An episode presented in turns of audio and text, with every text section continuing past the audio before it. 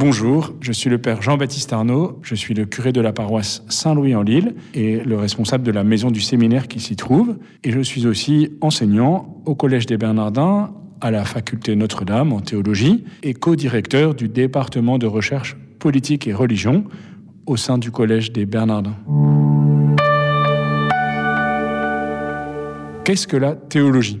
Cette question habite le collège depuis 15 euh, ans, lorsqu'il a été inauguré par Benoît XVI, qui a prononcé euh, ce grand discours dans la nef du Collège des Bernardins, discours au monde de la culture, pour montrer qu'à la racine de la culture occidentale se trouve la recherche de Dieu.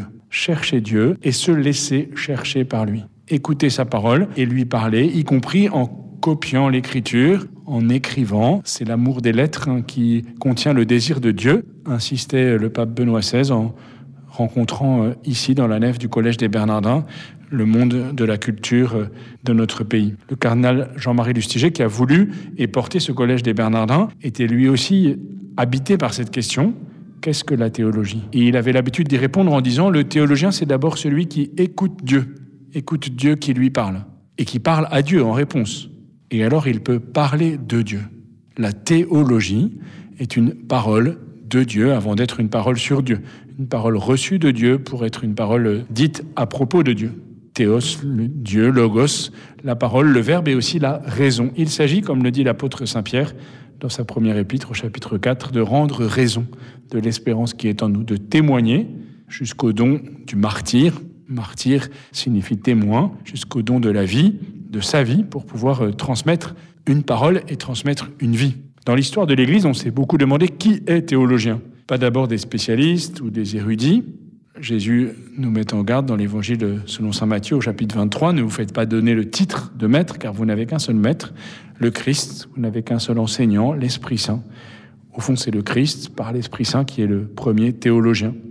Et les premiers théologiens dans l'histoire de l'Église ont d'ailleurs refusé ce titre. Ces premiers théologiens, ils étaient euh, la plupart du temps évêques, pasteurs d'une communauté, reconnus comme théologiens par les fidèles, et pour autant se gardant bien d'en faire euh, un titre ou même un métier.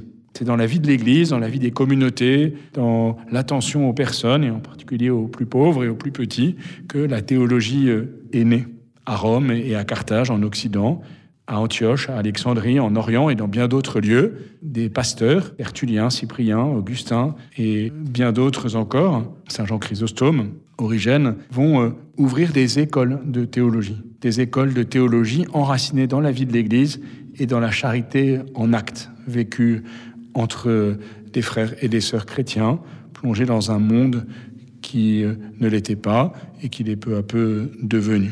Au Moyen Âge, les écoles cathédrales, dont celle dont le Collège des Bernardins est aujourd'hui euh, l'héritière, ces écoles cathédrales ont poursuivi cette euh, tradition d'une transmission de la théologie, d'un enseignement de la théologie.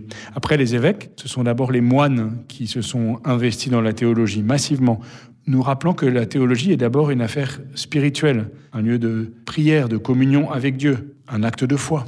Et puis ensuite, au tournant du Moyen Âge, les universités à Paris, bien sûr, euh, nous pensons à saint Thomas d'Aquin, à Albert le Grand, qui a donné son nom à une place, pas très loin d'ici. Les universités qui ont permis que la théologie devienne euh, davantage encore une science. Nous verrons combien c'est euh, important, avec toute une dimension académique, toute une dimension de recherche aussi. Depuis le Concile Vatican II, l'Église aime rappeler que tout baptisé est habilité à la théologie. Bien que certains y consacrent davantage de temps, d'énergie, tous les baptisés, tous les chrétiens sont appelés à la théologie, c'est-à-dire à témoigner, à témoigner et à rendre raison de l'espérance qui est en eux.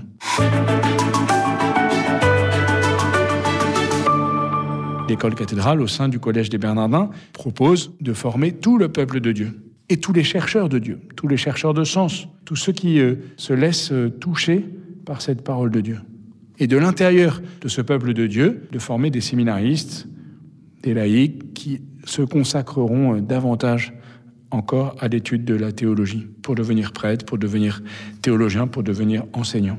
La catéchèse, qu'elle soit euh, pour les enfants et aussi pour les adultes, Jean-Paul II ne cessait de rappeler que c'était l'enjeu majeur, la catéchèse des adultes, la formation chrétienne des adultes, la prédication dans l'homélie comme dans d'autres lieux, tout cela euh, constitue euh, le milieu dans lequel la théologie se déploie. Qu'est-ce que la théologie? Selon les médiévaux qui nous ont précédés ici au Collège des Bernardins, la théologie se compose de trois temps. La lectio, la disputatio, la prédication. La lectio, car il s'agit de lire, lire l'écriture, qui est comme l'âme de la théologie, insiste le Concile Vatican II. Mais pas seulement lire l'écriture sainte, lire les écrits euh, de tous ceux qui réfléchissent, de tous ceux qui euh, discernent les signes des temps. Il s'agit de lire et de déchiffrer les événements du monde. Il s'agit de comprendre euh, davantage le mystère de l'homme, de la société, pour pouvoir discuter, disputer, disputatio, à la manière de, dont le faisait saint Thomas d'Aquin. Poser des questions, interroger, questionner, objecter aussi, refuser peut-être parfois, entendre les aspirations, les besoins, les contraintes, les désirs, les angoisses, les joies et les peines, comme le dit le Concile Vatican II, pour entrer dans un dialogue avec notre société, avec nos contemporains, avec tous ceux qui euh, transmettent euh, cette parole. La théologie est dialogale, on devrait dire dialogique, elle est aussi responsable, une réponse, c'est selon la réponse que Pierre donne à Jésus qui lui demande dans l'évangile de Saint Matthieu au chapitre 16, Que dites-vous que je suis? Pas seulement pour vous qui suis-je, quelle parole dites-vous sur Jésus? Quelle parole dites-vous sur Dieu? Et cette parole, elle se, elle se fait dans un dialogue, dans une recherche commune qui assume de faire des tours et des détours pour euh, être euh, plus ajustée, plus précise, plus percutante, plus vivante. Et pour être prêchée, transmise, c'est le troisième temps, lectio, disputatio, prédicatio. Nous étudions la théologie pas pour la garder pour nous, mais pour qu'elle puisse être transmise, pour qu'elle puisse être euh, annoncée. Déjà, saint Augustin euh, le rappelait dans son grand livre De Doctrina Christiana, de la doctrine chrétienne, où il expose euh, les réalités de la foi chrétienne en vue d'une prédication, en vue d'une transmission. En ce sens, la prédication est l'achèvement de la théologie. Qu'est-ce que la théologie et comment la théologie rejoint-elle la vie de nos contemporains? Est-elle audible? Est-elle utile aujourd'hui?